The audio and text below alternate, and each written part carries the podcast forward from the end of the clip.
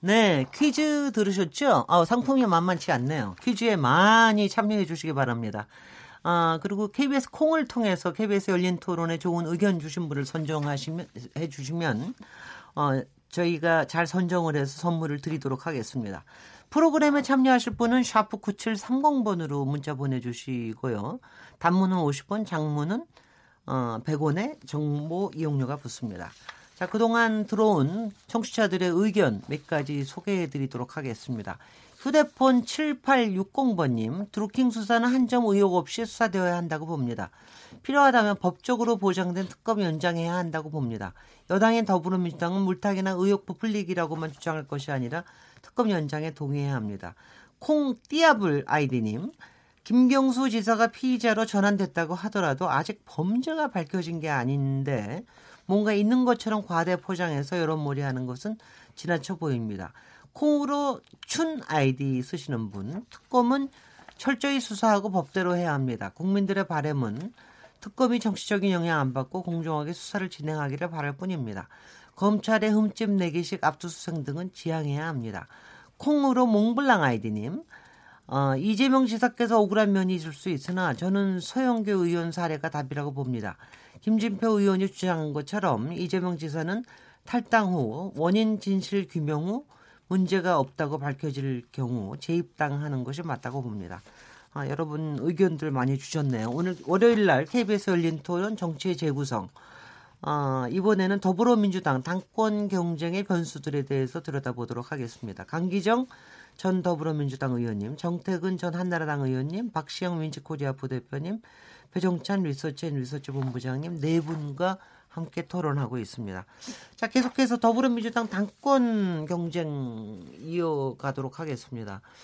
아, 그러니까 가장 이번에 당권 경쟁 시작을 하면서 지금 이제 어, 돌아가면서 순회 토론회도 하고 그러고 있는데요. 가장 중요한 게 이제 김진표 후보께서 이재명 지사의 어, 거취 문제를 요구를 하셨는데 네. 그게 이제 굉장히 좀 이슈가 되고 그랬어요. 그런데 이 경우에 이런 게 있어요. 이런 과정이 조금 좀 이렇게 마무리되는가 싶었더니 지난 주말 통해서 또 이재명 지사의 친형 어, 강제 뭐 입원, 입원. 네. 이게 또 다시 기사화가 됐는데 네. 이게 꽤 예전에 있던 이미 있던 얘기인데 다시 또 기사화가 되고 그랬어요. 네. 그래서 이게 또 당권 경쟁에서 또 다시 부각이 될런지 이런 게 좀 궁금해집니다. 일단 박시영입니다. 일단은 지금 이재명 지사의 최근에 뭐 조폭 연루수 빼고요. 네. 그 친형의 강제 입원, 뭐 김사랑 씨도 뭐 강제 입원, 오늘도 뭐 그런 기사가 나왔었는데요. 이런 내용들은 사실은 그다음에 뭐 어 그 이재명 이재명 씨 부인과 네. 또 조카의 대화 네, 뭐 네. 이런 이런 부분들은 지난 대선 경선 과정에 상당히 다 사실 나왔던 문제들이었습니다. 예, 예. 대부분은 예. 나왔고 그 당시에도 음성 파일들이 많이 돌아다녔었죠. 근데 이제 최근에 이제 이재명 도지사의 여러 의혹들이 제기되다 보니까 다시 이 시기에 또 불거지는 것 같습니다. 네. 어, 김진표 의원께서 이제 후보죠. 당대표 후보가 어, 이재명 지사에 대해서 거치 표명을 그 표방을 했는데 실질적으로 출당을 얘기한 거죠. 자진 네. 탈당했으면 좋겠다는 네. 얘기를 어, 비쳤는데 사실 이러면서 이 이슈가 굉장히 뜨겁게 달아올랐습니다. 네. 이제 그러다 보니까 김진표 의원 같은 경우 후보 같은 경우 평소에 좀 점잖은 분인데 그 정치적인 문제에 대해서 입장을 그렇게 강하게 내시는 분은 아니었거든요. 근데 이 목소리를 내면서 사실 유약한 이미지를 좀 극복도 했고 또 이슈 주도력을 발휘했다는 측면에서 남는 장사일 수도 있습니다. 표면적으로 보면 네. 또 이재명 지사를 싫어하는 친문 진영들의 표심을 구했다는 측면에서도 그 긍정적인 포인트가 있죠. 반면에 어 사실은 이 이슈를 본인의 선거에 좀 이용했다. 네. 이런 평가들도 좀 있고요. 그다음에 내부 분란을 좀 조장한 거 아니냐. 적절하지 않다. 이런 또 반론도 있습니다. 그리고 본인이 정치적 싸움을 능수능란하게 하는 분은 아닌데 이런 복판에 뛰어들어서 그 이슈전을 계속 끌고 갈 수 있는 힘이 있냐? 자기 옷에 안 맞는 어 옷을 자기에 안 맞는 옷을 입는 거 아니냐? 이런 좀 반론도 있습니다. 네. 그런데 그래서 저는 플러스 마이너스 보면 어 크게 남지도 손해 보지도 않은 장사였다. 왜냐하면 어 이 즈음에 이 이슈를 터트린 한 4, 5일 뒤에 여론조사 결과 발표됐습니다. 제가 소개를 좀 해드리고 싶은데요. 어, 리얼미터가 TBS 의뢰로 조사한 겁니다. 네. 어, 7월 31일부터 8월 1일까지 이틀간 전국 성인 남녀 1,002명을 대상으로 조사했고요. 4.7% 응답률, 유무선 혼용 방식의 조사로 성 연령 권역별 가중치를 부여한 방식이었습니다. 표본 오차는 95% 신뢰 수준의 플러스 마이너스 3.1%인데요. 여심히 홈페이지를 좀 보시면 될 것 같고 조사 결과를 보면 민주당 지지층만을 대상으로 조사했을 때 이해찬 35.7, 송영길 17.3, 김진표 14.6, 없음 13.9, 잘모름 18.5로 나왔습니다. 네. 이 얘기는 뭐냐 민주당 지지층의 표심이 상당히 중요합니다. 왜냐하면 권리당과 대의원 표심을 간접적으로 우리가 추론할 수 있는 수치라는 게 민주당 지지층 흐름일 텐데 이 흐름에서 김진표 후보가 3위 14.6으로 나왔단 말이에요. 1강 2두 1강 2중 구도가 선거 초반에 형성돼 있다는 걸 확인할 수 있습니다. 만약에 아까 그 이재명 지사의 문제에 대해서 출당 조치를 이야기를 했는데 이게 큰 반향이 있었고 그게 긍정적으로 많이 작용을 했다면 김지표 후보가 훨씬 더 지지율이 올랐을 거라고 보여지는데 음. 그렇지는 않았다는 거죠. 그래서 네. 어, 제가 볼 때는 이슈 중심에 본인은 섰지만 득표에 있어서는 그닥 도움되지는 않은 것 같다는 음. 게 지금까지 평가입니다. 네, 배전 전 본부장님도 의견이 있으실 것 같은데요? 네, 말씀하신 대로 이 전략이 과연 성공을 했느냐 으흠. 그 여부는 조금 더 지켜볼 필요는 있어 보입니다. 네. 그러니까 이 이슈가 불거지고 난 이후에 이 김진표 후보, 김진표 후보와 관련된 여론조사의 결과는 크게 부각되거나 본인에게 보탬되는 결과로 나오지는 않았지만 그럼에도 불구하고 당장에 반영되지 않는 부분이 있거든요. 네. 우리가 인터넷 공간과 댓글상으로 보면 화제거리가 됐어요. 네. 그러니까 이재명 지사라고 하는 인지도가 높은 인물과 관련된 이야기를 끄집어냈기 때문에 사실 우리가 김진표 후보, 김진표 의원 그러면은 많이 알 것 같죠. 그렇지는 않다라는 겁니다. 앞서 소개해드렸던 조사에서 또 하나 주목을 해야 될 부분은 호남 표심이 중요할 수밖에 없거든요. 호남, 호남 표심은 이미 송영길 후보 그리고 이해찬 후보에 대해서는 상당히 이 여론상에서의 인지도가 높은 편이거든요. 그런데 이 조사 결과를 보더라도 호남 지역 그러니까 광주 전라 지역에서 김진표 후보는 12.4%에 그칩니다. 으흠. 네.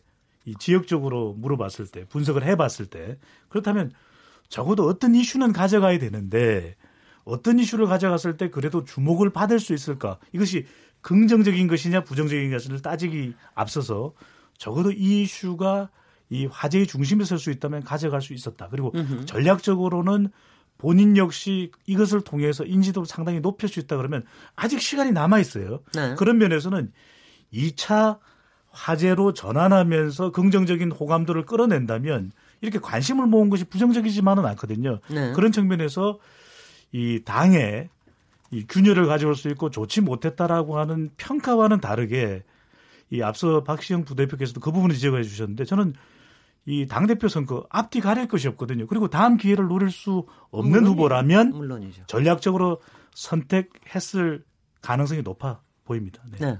김진표 후보로서는 굉장히 많은 것을 걸고 어, 아마 이슈 제기를 하셨었겠죠. 근데 이렇게 저는 제가 강기정 의원님께 네. 여쭤보면은 이재명 도지사에 대한 이 여러 가지 부분들이 당내에서 그렇게 뜨거울 정도로 문제가 저 당권 경쟁에 이게 이슈, 변수가 될 만큼 그렇게 뜨거운 이슈가 되는 이유가 뭡니까? 우선 김진표 후보가 이제 이재명 지사의 자진 탈당식의 발언을 한 이후에 정리를 좀 해보면 김진표 후보는 득점은 한 것 같아요. 네. 그러니까 국민들 또 당의 지도부에서는 네가티브 하지 말자, 좀 포지티브한 논쟁을 하자 이렇게 말은 했지만은 이 권리당원 투표가 40%를 점하고 있는 어, 당내 이번 경선 룰에 따라서 볼 때는 김진표 후보는 득점은 한 것 같아요.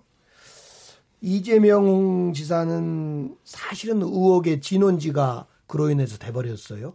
당에서도 여차하면 출당을 시킬 수도 있는 사람처럼 비춰진 거죠. 으흠. 그 김진표 후보의 발언을 통해서. 그다음에 세 번째로는 다른 후보 그러니까 이해찬 후보나 송영길 후보는 경찰 조사를 지켜본 후에 아무튼 당에서 철저히 잘 대응하겠다. 으흠. 어, 이렇게 이제 그 좀 차이가 있게 이렇게 대응을 했단 말입니다. 결론적으로 김진표 후보가 이재명 후보를 가지고 한 이건 선거 전술을 택한 방식이었는데 결과론적으로 우리 당한테는 도움이 별로 안 된 것 같아요. 그렇죠. 결론적으로. 그렇죠. 이 김진표 후보에게는 조금 도움이 된 것 같고 그래서 이 이슈가 그대로 더 이상 살아나질 않는 것 같아요. 대신 음. 이재명 후보를 계속 아니 지사를 이재명 지사를 계속 흠집을 내야 되겠다는 또는 검증을 해야겠다는 뭐 바른 미래당의 김용환 후보라든가 또는 여러 언론에서는 거의 검증이 됐든 또는 저 사실 확인이 됐든 또는 어떤 그 흠집 내기가 됐든 뭐든지 그 이재명 지사를 계속 공격을 해내고 있습니다. 그 중에 네. 하나가 이제 김사랑 그 병원 정신병원 입원 사건인데 저도 이 김사랑 정신병원 입원 사건을 제가 이전에 보건복지도 있어보고 그래서 이번에 한번 쭉 봤더니 이건 사실 이재명 지사로서는 좀 억울한 것 같아요. 이건 사실은 경찰 쪽에서 이 새로운 정신보건법에 의해서 어, 입원 절차를 밟은 이 과정이었는데 이것이 마치 이재명 지사가 한 것처럼 음. 시장이 시장이 한 것처럼 이렇게 돼서 이건 좀 억울한 측면이 있는 것 같아요. 그래서 결론적으로 우리 당의 입장에서는 이거 그 뭐 지지율에 어떤 영향을 줬는지 모르겠습니다만 좀 안 좋은 영향을 줬을 것 같고 으흠. 김진표 후보에게는 조금 득점된 것 같고 으흠. 이재명 후보에게는 아주 결정적인 그 어, 어떤 나쁜 쪽으로 작용했지 않았을까 이렇게 으흠. 보여집니다. 네. 어떻게 보고 계세요, 정태근? 저는 민주당의 당 지지도에도 영향을 미쳤을 거라고 봐요. 네. 그러니까 제가 이 사건 이재명 지사 관련해서 이해 안 되는 게 두 가지인데요. 하나는 소위 김진표 후보를 포함한 당 대표 후보들의 태도의 문제가 있고 또 한 가지가 이제 경찰 검찰의 태도의 문제인데 경기지사는 3, 1,300만 명의 인구를 하는 도, 인구를 관장하는 도백입니다. 경남지사 적은 것 아니지만 330만입니다. 그래서 당선된 천, 이 1,300만의 인구를 갖고 있는 이 대한민국의 4분의 1을 자치 행정을 하고 있는 이 지사의 문제인데 예를 들면 민주당의 당대표 후보들이 김경수 지사 문제와 관련해서는 검, 특검이 무리한 수사를 하고 있고 믿는다 이렇게 얘기를 하고 있고 네네. 심지어 예를 들면 김진표 후보는 나중에 혈백을 증명하면 그때 해결해라 음. 하고 송영길 이해찬 후보도 마찬가지예요. 음흠. 그러니까 이해찬 우리 이재명, 이재명 도지사에 대해서는 수사 결과를 지켜보겠다. 그럼 똑같이 김경수 도지사한테도 수사 결과를 지켜봐겠다 이렇게 얘기를 했어야죠. 음흠. 그러니까 실제로 당내 지지 기반 때문에 전혀 다른 태도를 보여주고 있는 겁니다. 이 두 가지에 대해서. 근데 더더군다나 김경수 지사는 지금 피의자 신분으로 소환된 경우고 이재명 도, 지사는 아직 피의자도 아닐 뿐만 아니라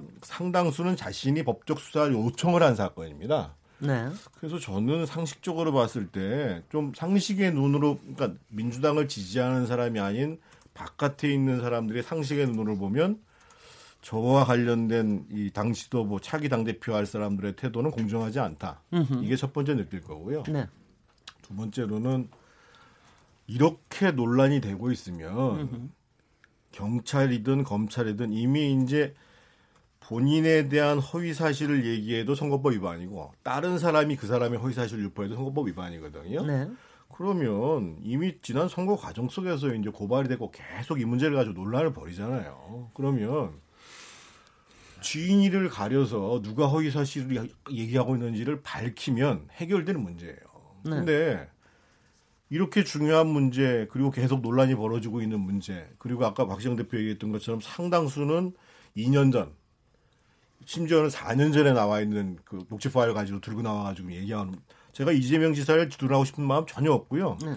그러니까 그런 것들에 대한 논란을 불어익히는 데서는 본인의 잘못이 있기 때문에 그래요. 그게 법적인지 아닌지는 둘째 쳐놓고 문제. 으흠. 하지만 지금 이 시기에 있어서는 검찰이 됐든 경찰이 됐든 현재 고발된 사건과 관련해 가지고 어떤 것이 진위인가.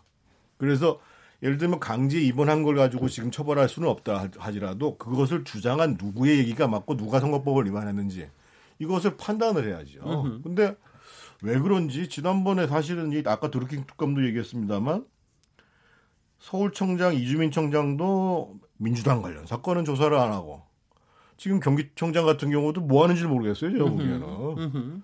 그래서 민주당을 위해서도 이재명 지사를 위해서도 더더군다나 1,300만 경기도민을 위해서도 이 사건을 빨리 매듭질 필요가 있습니다. 네, 박사입니다. 네, 네, 저도 동의하고요. 네, 그 네. 부분에 대해서는. 그 지금 뭐 성남도 그렇고 경찰들이나 이런 분들이 굉장히 수사를 열심히 하고 있다라는 뭐 다른 언론 인터뷰나 이런 정황들은 좀 있는 것 같아요. 수사를 네. 하고 있는 것 같고 다만 또 이재명 도지사 측은 내일 검찰 고발을 하겠다 이런 입장을 내고 누구에 대한 고발입니까? 그 조폭 연루설이나 뭐 이런 등등에 대한 네. SNS요? 예 아마 그런 음, 것 같은데요. 음, 음. 그래서 그 대체적으로 보면 이제는 어 뭔가 진위 여부가 음흠. 뭔가 나오지 않겠냐 어느 쪽이 거짓말 하는지가 드러날 음. 것 같고요. 그래서 좀 이 문제에 대해서 어쨌든 빠른 시간 안에 명명백백하게 예, 이 결론이 좀 났으면 좋겠습니다. 네.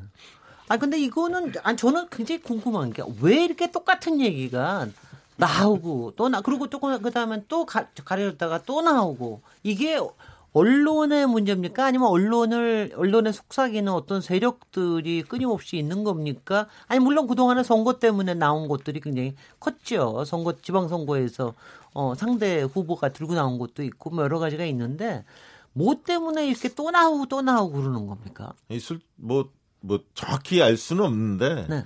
어쨌든 지, 지난번 경기도지사 내부 경선 민주당 네. 경선 이 과정에서 어, 당 지도부가 흔쾌하게 이런 문제에 대해서 검증을 하지 못했다. 어허. 이렇게 불만을 가진 측들이, 네. 그러니까 이재명 지사를 지지하지 않는 어, 세력들이죠. 사람들이 음.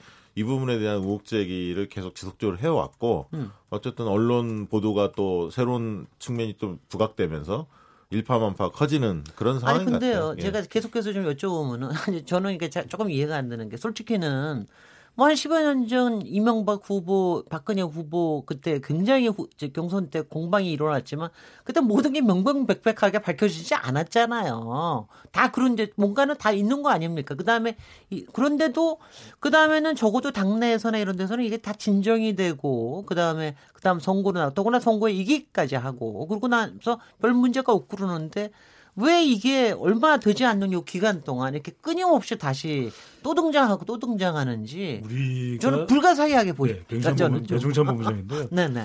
우리가 여론을 분석을 할 때 보면 인물에 대한 분석도 많이 하거든요. 네. 그러니까 어떤 인물이 주로 화제의 중심에 서느냐 하면은 굉장히 스타일이 강한 경우죠. 네. 강한 경우가 본인의 정치적 스타일도 강할 뿐만 아니라 본인이 가지고 있는 지지층도 매우 강할 때 네.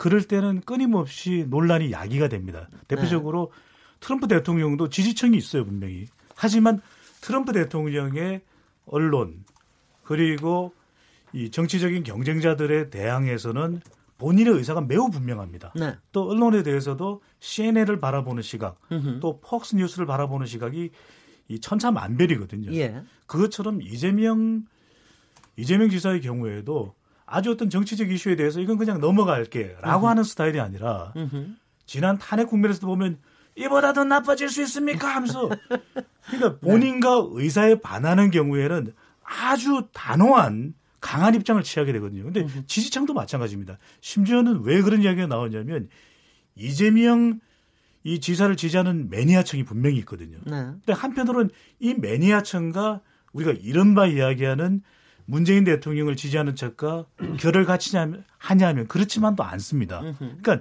지금 다른 어떤 정치인과 비교하더라도 정치적인 입장에 대한 호불호가 분명한 인물 또 그를 지지하는 계층들의 성격을 보면은 계속해서 이런 논란이 될 수밖에 없는 부분이에요. 특히 이 논란의 이 성격들을 보시게 되면은 야권에서도 이재명 지사를 상당히 공세적으로 또 대하지만 한편으로는 여권 내에서도 이 대통령의 이 정치적 스타일과는 분명히 다르거든요. 네. 그런 이재명 지사에 대해서 계속해서 관심을 가지면서도 부정적인 의견들을 또 피력을 합니다. 네. 그러다 보니까 이 부분이 계속 불거질 수밖에 없는. 그러니까 앞으로 이재명 지사가 이런 본인의 정치적인 스타일을 저는 이는 옳다 그러다고 할 수 없는 부분인데 뜨거운 감자는 뜨거운 네, 감자 뜨거운 감자가 되는 것이죠. 그러니까. 네, 강기정 의원님. 참 어려운 지점인데요. 우리 당에서 이렇게 이야기를 했지 않습니까? 국민이 뽑은 지사를 당에서 어떻게 진퇴를 결정하겠냐 음. 이런 논평을 아니 입장을 낸 것 같아요. 그 이제 김진표 후보가 탈당 요구를 했을 때 우리 당의 공식 논평이 아마 그랬을 겁니다. 국민이 뽑은 지사를 어떻게 당에서 진퇴를 말할 수 있냐. 근데 저는 그거에 꼭 동의는 안 됩니다. 그런데 사실은 이제 생각 같아서는 당내에 어떤 기구를 뭐 윤리심판원도 좋고 소위 윤리위원회도 좋고 아니면 별도 기구를 구성하든 이걸 깔끔하게 이런저런 의혹을 싹 조사도 좀 하고 해명도 좀 듣고 결론을 내렸으면 좋겠는데 이 당의 한계는 수사기관이 아니다 보니까 그럼요. 수사를 할 수 없어서 네. 그걸 시작하다 보면 이제 이상해지는 거죠.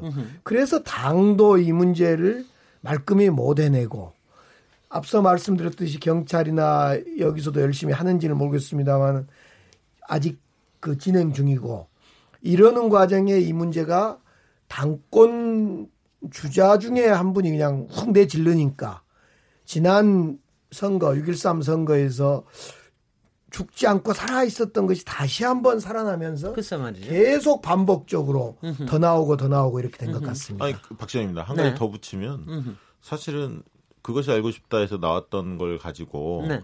또 이재명 지사 측에 또 반박을 했습니다. 그렇죠. 그러면서 뭐 대역 사용한 거 그다음에 일부 내용은 좀 부풀려 있고 뭐 사실이 아니다 막 공방들이 너무 오고 가고 또 그것이 알고 싶다 측에서는 네. 이재명 지사하고 통화했던 내용들 다 공개하겠다 뭐 이렇게도 또 나오고 또 이쪽에서 반박했던 거에 대해서 또 아직은 해명하지 않고 있고 그러니까 뭔가가 네. 이게 지, 진위 공방이 명쾌하지가 않은 거예요 네. 보면 네. 그리고 성남 시민들 입장에서는 이게 마치 조폭도시 비슷하게 돼 있어서 자존심이 많이 상할 겁니다. 어쨌든. 네네. 그래서 성남 시민 입장에서도 뭐 또 모든 의원들한테 다 접촉한 정황들도 나오고.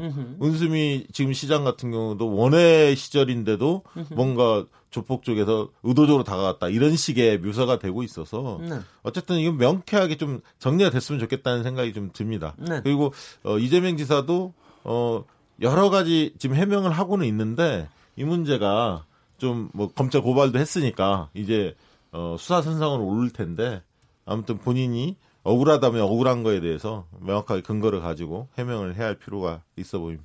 근데 정태근 의원님 이렇게 그렇게 보시면 지금 드루킹 사건과 어, 김경수 도지사에 대한 태도와 어, 혹은 뭐 조폭 조폭 의혹과 이재명 뭐그 외에도 있지만 이재명 도지사에 대한 이렇게 이게 서로 아주 태도 차이가 있잖아요. 지금 대하는 태도 차이가 이런 거 보시면은 좀 어떻게 보, 입니까 혹시 저기 한나라당이나 자유한국당에서도 이렇게 어, 어떤 정치인에 따라서 이렇게 입장 차이가 있을 수도 이렇게 있, 습니까 그렇게 못하죠. 그래서 이제 기준을 정해놓잖아요. 아니 저는 그렇죠. 난 저는 청권 이상 피 사실에 네. 대해서 논란이 되면 네.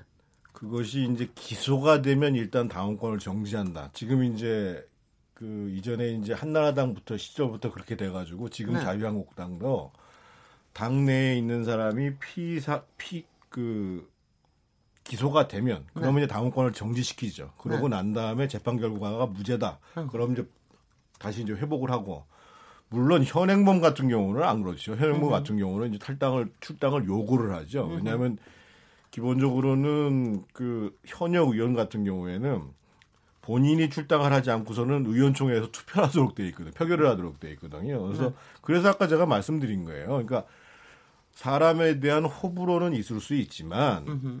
그 사람이 어떻든 혐의를 받고 있는 사실에 대해서 요구를 할 때는 일관된 기준과 실질적으로 공평한 태도를 가지고 문제를 제기해야 되는데 네. 그렇지 않는 것이 오히려 이제 이 당내 선거라는 것이 매게 되면서 당내 지지 기반을 염두에 두고 그렇게 하는 거 아니냐. 네. 그래서 적어도 대표를 할 사람의 태도들은 아니다 이런 예, 강기정 의원님 먼저 예. 먼저 얘기하시고요. 김경수 지사 사건은 처음부터 정치적 특검으로 시작 출발을 했습니다. 네. 사실은 네. 그렇기 때문에 김경수 지사를 옹호한 사람들이 분명히 있는 것 같아요. 그런데 비해서 이재명 지사의 사건은 100% 이거 정치적 사건이라기보다도 본인의 깔끔한 해명이 필요한 부분이 있었습니다.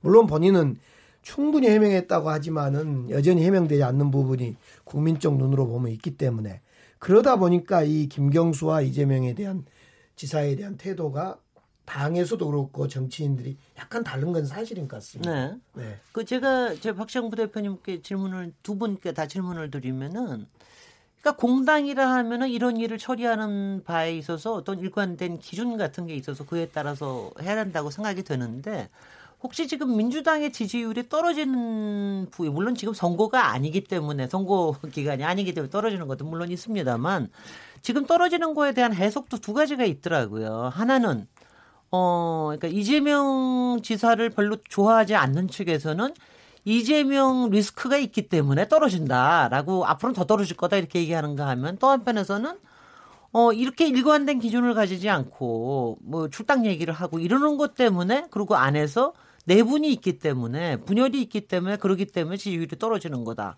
이 두 가지 어, 요인 분석에 대해서 어떻게 우리는 봐야 됩니까? 저는 뭐 두 가지 요인 다 있다고 다 봅니다. 있어요. 어, 저는 네네. 다 있다고 보는데 네. 어, 실제로 지지도 하락에서는 후자 쪽이 조금 더 더 클 수는 있습니다. 네. 왜 그러냐면 열린우리당이라는 과거에 민주당 전신을 경험한 바가 있거든요. 많은 당원들이 그때 안에서 지지고 볶고 흔히 말하는 내분 때문에 저, 저 집단은 정말 신뢰할 수 없구나. 음흠. 저 집단이 어떻게 어, 집권을 꾸려갈 수 있지 안정적으로 라는 회의감이 그 당시 있었거든요. 네. 많은 대중들을 줬다는 거죠. 기시감이 있습니다. 네. 대자뷰가 있는 거죠. 음흠. 그래서 그런 측면은 분명히 있다고 보고 당이 안 보인다는 얘기를 많이 합니다. 당 지도력이 보이지도 않고 당의 존재감이 없다. 네. 그러니까 정당 지지는 여전히 40%를 웃도는 굉장히 큰 어, 지지를 거죠, 받고 있음에도 네. 불구하고 네. 당이 안 보인다. 네. 이거는 굉장히 반성해야 할 대목이고 네. 저는 뭐 정태근 의원님이 아까 얘기했던 그런 일관된 태도 이런 부분은 분명히 있어야 한다. 그러나 이게 마치 아까 이제 도덕성 문제하고 정치적 사안하고 좀 다르다. 강기정 의원님이 얘기했던 그 부분도 맞는 말씀입니다. 다만 입장이 좀 명확히 있어야 돼요. 그러니까 예를 들면 대통령과 좀 이게 척졌던 으흠. 과거 대선 경선 때 경쟁자였던 그래서 흔히 말하는 친문 지지자들이 볼 때는 좀 별로 좋지 않은 어, 그런 어떤 주자였기 때문에 그 이후의 행동도 좀 못마땅했고 좀 경계심을 가지고 이렇기 으흠. 때문에 어떤 도덕성 문제가 어, 논란이 됐을 때 더 크게 예를 들면 반응한 측면도 분명히 있거든요. 네. 사실은. 음. 그래서 이제 어, 잣대는 굉장히 공정해야 한다라는 측면을 좀 말씀드립니다. 네. 최근찬 본부장님. 글쎄요, 저는 정당의 지지율이 지금 당장 여당의 지지율이 이재명 지사 논란에 결정적인 영향을 받았다라고 저는 연결 짓긴 좀 어려울 아하. 걸로 보여지고요. 네네. 왜냐하면 여전히 논란이거든요. 네. 더큰 문제가 될 수 있는 것은 이 논란이 이제는 마무리될 무렵에 으흠. 과연 민주당 지지율에 부정적으로 영향을 주느냐 여부는 저는 매우 중요하다고 보고요. 네. 이재명 지사와 관련된 부분이 왜 논란이 될까? 아까도 말씀드렸습니다마는 이재명 지사라고 하는 인물의 성격 그리고 지지층에서도 상당히 공격적인 왜냐하면은 이재명 지사가 공격당하는 부분에 대해서 또 상당히 공격적으로 방어하거든요. 으흠. 저는 그 부분이 함께 맞물려 있기 때문에 계속해서 끊임없이 이것이 논란이 되고 있는 부분인데 네. 가만히 따져보면 이재명 지사가 크게 관심을 모으는 인물이에요. 네. 근데 관심을 모으는 그 내용들을 살펴보시면 자, 세 가지 논란이잖아요. 핵심적으로는 하나는 폐륜 논란, 하나는 불륜 논란, 하나는 또 조폭 논란이에요. 네. 그런데 성남시장으로서는 상당히 또 성공적이었다는 평가를 받고 있는 건 또 사실이지 않습니까? 네. 이 사람이 가지고 있는 능력에 대한 긍정 평가는 분명히 있거든요. 그렇다고 해서 지금 본인, 본인을 옥죄오는 내용들, 논란에 대해서 시원하게 사이다 이재명이 설명하지 않는다고 해서 그 모든 책임이 이재명이냐라고 묻는다면 그것은 지금 네티즌 공간에서 답을 못 내리고 있는 상황이거든요. 그래서 저는 이것이 지금 당장의 어떤 문제가 되기보다는 오히려 저는 굉장히 이재명이라고 하는 인물에 대한 관심도가 여전히 높아요.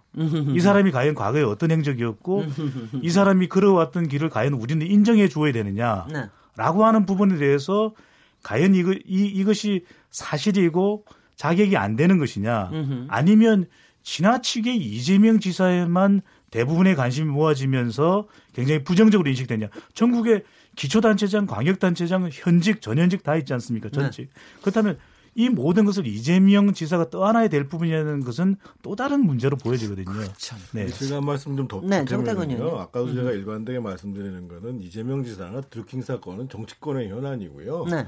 지금 그러니까 이번 주가 아마 민주당 지지율도 그렇고 대통령 국정수행 지지도도 그렇고 굉장히 중요한 고비인데 왜냐하면 지난 주말에 중요한 사건들이 계속 터졌었어요. 네. 아마 여권에 그나마 좀 잘 방어한 것 중에 하나는 기무사령관 교체한 거하고 정기료 누진제 개편하겠다는 거, 보완하겠다는 네. 거 하나 그게 이제 긍정적이라고 하면 아주 치명적인 것 중에 하나가 그 지난 그 3일이었죠 금요일 날 네. 2020년 대입 개편안 공론화위원회에서 자기들은 공론화라고 얘기를 하는데 국민들이 보기엔 아 저건 결정장애다라고 네, 네. 할 정도로 말도 안 되는 일이 벌어졌단 네. 말이에요. 네.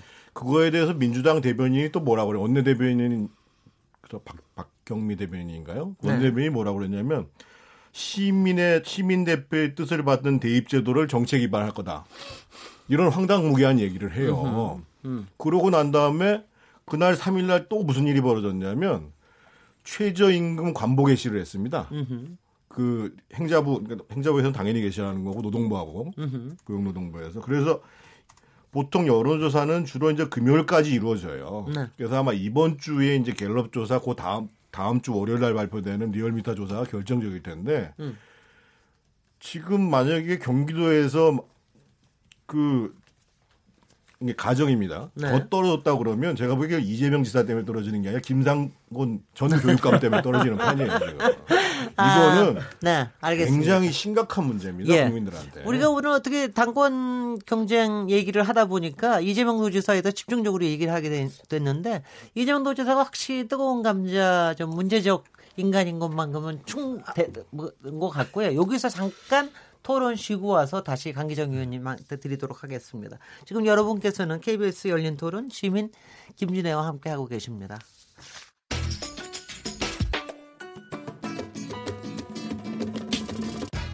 묻는다, 듣는다, 통한다. KBS 열린 토론. 듣고 계신 청취자 여러분, 감사드립니다. 들으면서 답답한 부분은 없으신지요?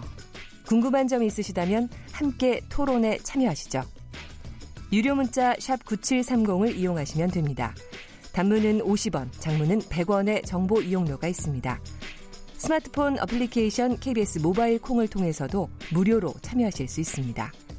KBS 열린 토론은 언제나 열려 있습니다. 듣고 계신 KBS 열린 토론은 매일 밤 0시 5분에 재방송됩니다. 네. 월요일 열린 토론 정치의 재구성 토론하고 있습니다. 강기정 전 민주, 더불어민주당 의원님, 정태근 전 한나라당 의원님, 박시영 부대표님, 배종찬 본부장님 네 분과 함께 하고 있습니다. 어, 저희가 이번에는 좀 저 김병준 자유한국당 비대위원장 얘기를 좀 할 텐데요. 그거 얘기하기 전에 제가 이 구도에서 한번 좀 바라봐 주십사.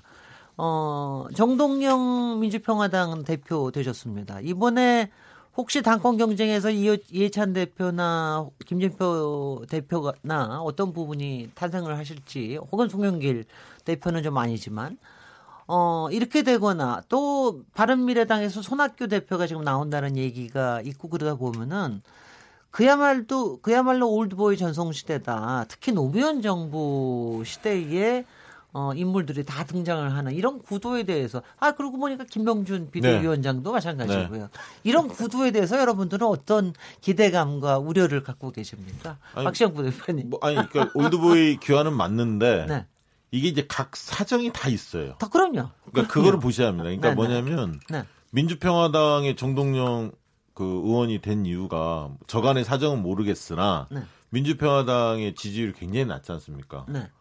뭐 아주 낮습니다. 5위 정도 됩니다. 지금 거의 최하위권이기 때문에 아 그것도 안 나오죠. 예, 예. 어 그렇기 때문에 어쨌든 이걸 끌어올려야 하는 절박감이 있어요. 그런 측면에서 정동영 의원이 과거에 열린우리당 당 의장도 했었고 장관도 하셨기 때문에 그좀 어, 쇼맨십도 있고 어 대중성이 좀 있지 않습니까? 그러다 보니까 정동영 의원이 되신 것 같고 네. 바른미래당도 9월 초에 이제 전당대회를 하는데 오늘 기사를 보면 손학규 어, 전 대표가 출마 쪽으로 가다가 잡고 있다. 뭐 네. 뭐 이런 기사들이 나오고 있습니다. 만약에 출마하신다면 안철수 전 대표의 만약에 지지를 얻는다면 당선될 가능성이 좀 높죠. 네. 마찬가지로 바른미래당도 굉장히 지금 어려운 상황입니다. 그렇죠. 그렇기 때문에 검증된 리더십, 경륜 있는 리더를 찾기 마련입니다. 그러니까 손학규 전 대표 같은 경우 상당히 당선될 가능성이 높아 보입니다. 현재까지 본다면 물론 이건 제 주장일 뿐입니다. 이렇게 된다면 또 민주당 당대표에 영향을 미칠 수가 있습니다. 그런 음흠. 흐름이. 그러면 어 민주당 입장에서 또 뭐냐? 송영길 후보가 주장하는 세대 교체, 뭔가 통합 이런 이슈를 선택할 거냐, 아니면 김, 김진표 후보가 주장하는 경제당 대표, 경제 능력을 살 거냐, 아니면 이해찬 후보가 주장하는 뭔가 강력함 그리고 개혁 이런 쪽을 그 선호할 거냐. 제가 볼 때는 지금 이제 초반 판세가 아까 1강 2중이라고 하는데 이해찬 후보가 한 발 앞서 있는 게 여론조사 결과인데요. 이런 결과에 오히려 상당히 이해찬 후보가 덕을 볼 가능성이 있습니다. 음. 만약에 정동영, 그렇겠죠. 뭐 손학규 이런 사람들 그 사람들하고 필적할 수 있는 노련함, 경험, 능력 뭐 이런 거를 고려해서 당원들 표심이 움직일 가능성이 있거든요.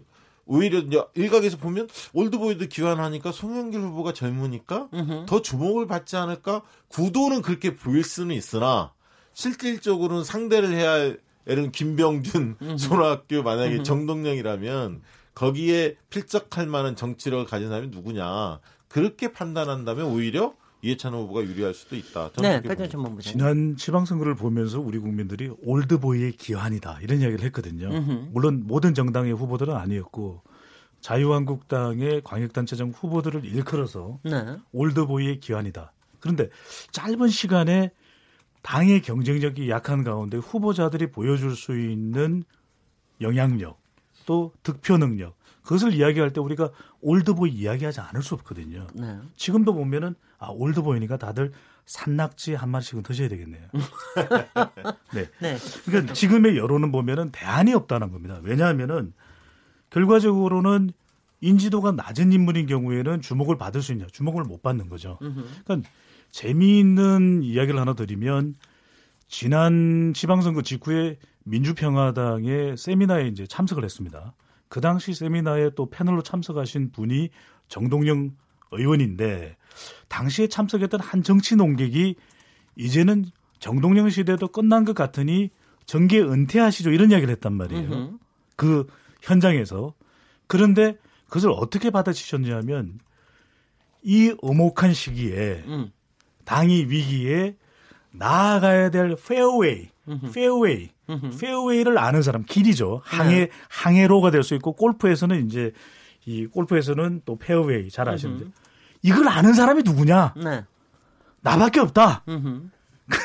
그 이야기를 하시면서 정계 은퇴는 언감생신이다 이런 표현의 말씀을 하셨거든요. 네. 그 이야기는 그래서 이제 우리 국민들은 변화를 요구하고 있는데 결국 정치권 내에서는 익숙함을 선택하고 있는 것이거든요. 분명히 이 익숙함을 선택한 것에 대한 국민들의 평가는 반드시 있을 것이다. 으흠. 그때 어떤 변화를 이야기하겠는가라는 숙제는 남아있다고 보여집니다. 네, 정태근 간단히 말씀을 드리면요. 아, 간단히가 안 되겠구나. 길게 얘기하세요.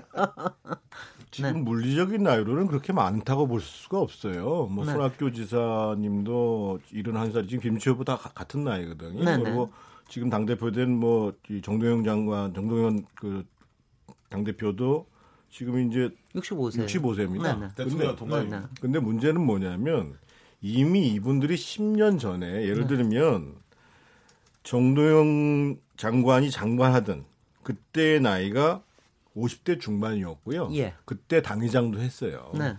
그리고 손학규 지사가 그 복지부 장관을 한 나이가 49이거든요. 네. 그래서 당에서 다 자리를 주셨고 역량을 발휘하셨는데 어, 불가피한 선택이라고 하지만 우리 정치 풍토가 그러면 지금 내가 예를 들면 정도영 대표가 내가 우리 차세대 지도자들을 양성해서 그 사람한테 장을 잘 만들어서 넘겨주겠다라고 하면은 박수를 칠 거예요.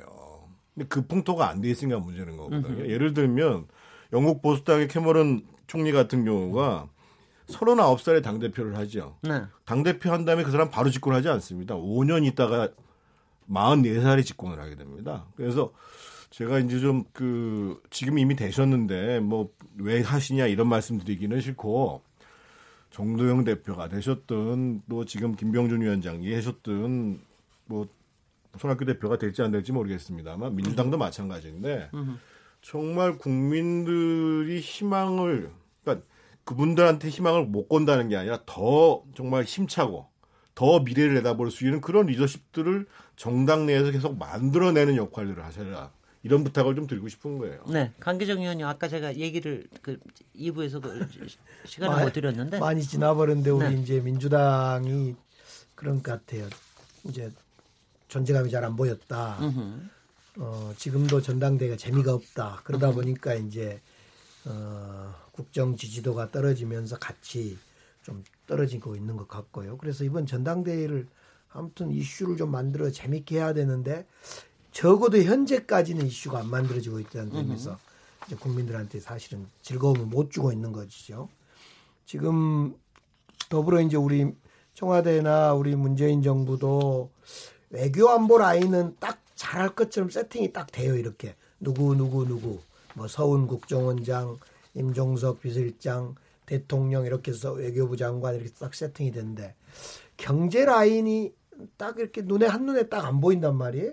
네. 그래서 아마 이제 그런 상태에서 이번 대통령이 휴가 마치고 오늘 첫 이슈가 이제 민생, 이제 전기료 누진제, 뭐 자영업 대책 비서관 임명 뭐 이런 걸 이제 사실은 경제와 민생 쪽에 이제 집중을 하고 있는 것 같습니다. 그러는 과정에 지지율은 좀 떨어진 것 같고요. 저는 이제 우리 정치 저도 2004년에 정치 국회의원이 시작됐으니까 2004년 체제로부터 생겨난 정치인 중에 한 사람입니다. 저 나이가 그때가 40살, 39살이었으니까. 2004년에? 그렇습니다. 오, 그래요. 만 나이입니다. 이거 만 네. 기준으로. 네. 제가 국회의원을 할 때가 어. 그때로부터 지금 15년이 지난 거 아닙니까? 어. 그런데 지금 정동영, 네. 손학규, 이해찬, 김진표 또 뭐 다 전부 2004년 체제입니다 이때. 그때 2004... 날리던 분들이죠, 그냥. 뭐 나이를 아. 떠나서 네. 2004년에 우리 정치가 확 변하지 않습니까? 글쎄요. 노무현 정, 대통령 탄핵 시점으로. 네. 이 2004년 체제를 이제 개헌이다, 선거법 개정이다, 이런 걸 통해서 한번 업그레이드 해야 할 시점에 다시 골이 돌아가는데 이게 문제가 음, 네. 있는 것 같아요. 네. 사실 그런 점에서 결국은 정치 선배 뭐 저희들도 곧 닥칠 문제입니다만은 정치 선배인 선배들이 자기 판단으로 선택을 해야 되는데 지금쯤이면 고문 자문 뒤에서 열심히 밀겠다 도와주겠다 지혜로운 지혜를 옆에서 주겠다고 해야 되는데 나를 따르라고 앞장서니까 참 답답할 뿐입니다. 그런 그래요? 점에서 네. 뭐 이걸 평가하기는 그렇고 우리도 내일 모레 당할 일인데 우리는 그러지 말자 이런 다짐만 열심히 해보고 있습니다. 그, 그래서 박시영 부대표님. 네, 그래서 일각에서 그런 얘기 나오잖아요. 50대 중반인 송영길 후보 세대 교체를 할 게 아니라 네. 우리 우리 저 다음에 다 물러나겠다. 밑에 후배들의 길을 태주겠다. 이랬으면 박수 받았을까 나 젊은 세대. 네. 사실 뼈 있는 얘기입니다. 네. 그동 그동안에 386이라고 상징되는 86세대 이후에 사람들이 많이 못 컸습니다. 후배들 만나면 실제로 그런 얘기 하거든요. 네. 자, 하나만 더 말씀드리면 저는 이제 그 정동영 뭐 손학규 될지 손학규 전 대표 아직 될지 안 될지 모르겠으나 이런 그 왕년의 올드보이들이 귀환하는 걸 보면서 어떤 생각 가졌냐면 이게 지금의 정당 구조에 기인한 측면이 있습니다. 네. 뭐냐면 이 지금 다당제가 됐는데 이 다당제가 오래 만들어졌던 역사가 아니라 대선을 즈음해서 다 당이 갈라지고 새로 나온 당들이에요. 그러다 보니까 민주평화당 나온 지 얼마 안 됐지 않습니까? 국민의당에 흩어 나왔고 또 바른미래당도 마찬가지고. 그러다 보니까 신생 정당이고 최근에 나왔기 때문에 그 당을 당이 아래서부터 리더십이 성장해서 뭔가 새롭게 젊은 리더가 등장하기에는 어려운 구조예요. 현실적으로 보면. 그런 정당들이 5년, 10년, 15년이 되면 새로운 리더십들이 젊은 리더십 들이 나올 수가 있는데 이제 만들어진 이제 고작 1, 2년, 2, 3년밖에 안 된 정당들이라는 거죠. 그러니까 간판이 필요한 거죠. 어려우니까. 그러다 보니까 올드보이의 필요성이 더 절감하는 겁니다, 사실은. 그래서 저는 어 그런 측면도 같이 봐야지 저 개인만 이렇게 볼 상황은 아니다. 우리의 구조와 함께 지금 바라봐야 한다. 저는 그렇게 생각합니다. 네. 저는 오히려 제가 여기서 제일 막내입니다. 제일 막내임에도 불구하고 믿어드릴게요. 네, 네. 제일 크고요. 네, 네. 저 주민등록증 4번을 보내드리겠습니다. 네. 그런데 저는 오히려 나이를 문제 삼는 거는 오히려 우리의 지금 정치적인 문제를 근본적으로 해결하는 건 아니라고 보고요. 그러니까 나이야 가라. 나이를 문제 삼을 건 아니고요. 네, 이, 이 대목에서 빵 터질 줄 알았는데 나이야 가라. 네. 자중하겠습니다. 다들 못 네. 알아들어서. 네네, 네, 알겠습니다. 네. 너무 많이 들은 이야기라서. 아, 네, 알겠습니다. 네. 네. 그런데 이제 더 중요한 것은 이 올드보이가 재등장할 수밖에 없는 것이 우리 정치권의 현실인 거죠. 네. 그럼 더 중요한 건 저는 이분들이 당을 대표하고 또 당을 이 변화시키는 전면에 나서는 건 저는 나쁘다고 생각하지 않습니다. 그건 뭐 나이는 나이의 숫자에 불과한 것이니까. 근데 더 중요한 건 젊은 사람들을 발탁할 수 있는 시스템이 지금 당에 있느냐. 저는 더 중요한 것은 이 당대표가 되고 또 현재 이 정치권에 계신 분들의 나이보다는 이분들의 생각 자체가 이제는 젊은 사람들을 좀 대거 등장시켜야 되겠다, 발탁해야 되겠다. 음흠. 이 생각을 좀 저는 제발 가져주시는 게 필요하다. 음흠. 적어도 이 사람들을 발탁하기 위해서는 좋은 것이 공천 시스템이거든요. 네. 근데 지난 지방선거 때도 이 공천 시스템에서 신인들이 저는 제일 중요한 게 또 여성들이에요. 왜 여성들에 대해서 더 많은 기회를 주지 않는 거죠? 음. 저는 어, 이 부분부터 좀 자기의 정치 생명을 걸고 변화시켜야 되는데 제발 그 약속들을 해주신다 그러면 저는 나이는 문제 삼을 일이 아니다라고 보여집니다. 근데 혹시요 국제적인 글로벌한 거하고 비교하면 어떻습니까? 지금 가령 뭐 프랑스나 마크롱 캐나다나 보십시오. 캐나다나 유럽에. 뭐 네. 이렇게 젊은 아니면 뭐 김정은 위원장조차도 3, 40대 이렇게 젊은 사람들이 있는가 하면 또 한편에서는 이른바 패권 국가라고 할 수 있는 데서는 되게 요새 굉장히 올드보이들이 많아요. 가령 지난 미국 대선에서도 트럼프 뭐 힐러리 저기 샌더스. 버니 샌더스 다 네. 70대들 아니었어요. 그러니까 그런 거 하며 지금 시진핑이며 아베며 푸틴이며 뭐 이런 등등의 아니, 그리고 지금 정동영, 이해찬, 네. 저 김병준 이런 분들이 대통령하고 나이 똑같거나 한 살 어리고 한살 많거나 다, 그, 다 52, 그런 거거든요. 53, 54년생들입니다. 손학규만 빼고는. 그래서 네. 그렇게 국제적인 거에는 오히려 요새는 좀 이렇게 힘이 필요한 부분에는 좀 그런 그런 그런 거로 그런데 지금 미국 같은 경우에도 보면요. 민주당 대선 후보로 유력하게 현재 아직까지 미국 대선은 남아있지만 떠오르는 사람이 두 사람인데 버니 샌더스와 바이든 전 부통령이거든요. 예, 예. 근데 사람들이 왜 지금껏 버니 샌더스에 열광을 하냐면 74시죠 지금. 그럼요. 이분의 나이가 아니라 생각이거든요. 그러니까 네. 그런 생각을 가지고 있다면 나이는 문제 되지가 음. 않는다는 것인데 음. 바이든도 마찬가지고 이 트럼프 대통령 보십시오. 이분의 나이가 많아서 지금 반발하는 것이 아니라 이분이 가지고 있는 트럼프 대통령이 보여주는 그런 모습에 대해서 미국의 진보적인 생각을 가지고 있는 또 미국의 상식을 가지고 있는 국민들이 반발하는 것이거든요. 네. 저는 여기에도 주목할 필요가 있다고 보여지고 그래서 음.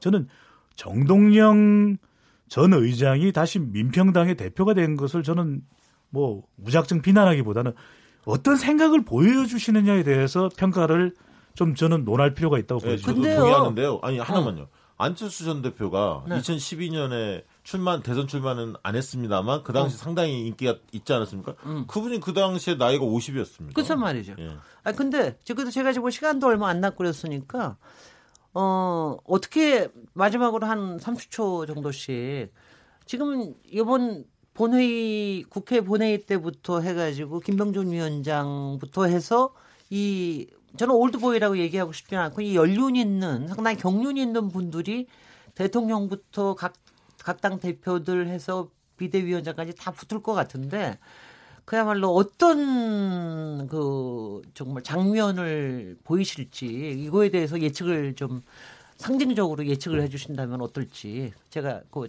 각자 시간 한 3, 40초 드리겠습니다. 강기정 의원님. 정동영 의장도 당선되자마자 현충원을 안 가고 저 그 노동 현장을 갔잖아요. 예. 한진중구. 한진중구. 음, 정의당보다 더 진보당이 되겠다 이런 네. 캐치플레이를 걸고.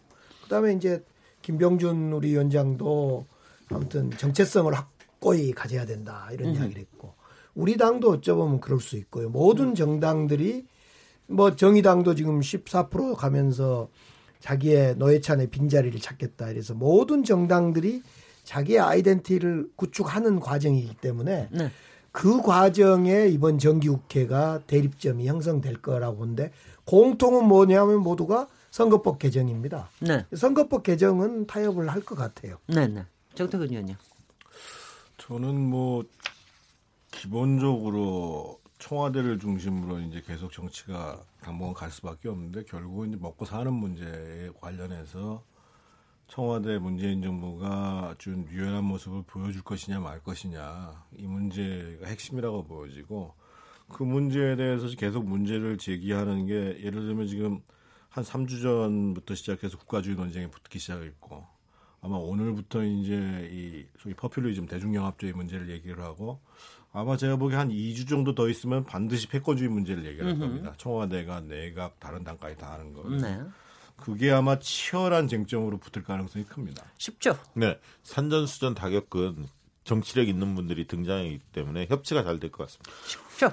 올드보이 분들이 달변거잖아요. 근데 네. 썰전을 하지 않을까 걱정되는데 그렇지 말고 설전의 민생 문제를 좀 해결했으면 좋겠습니다.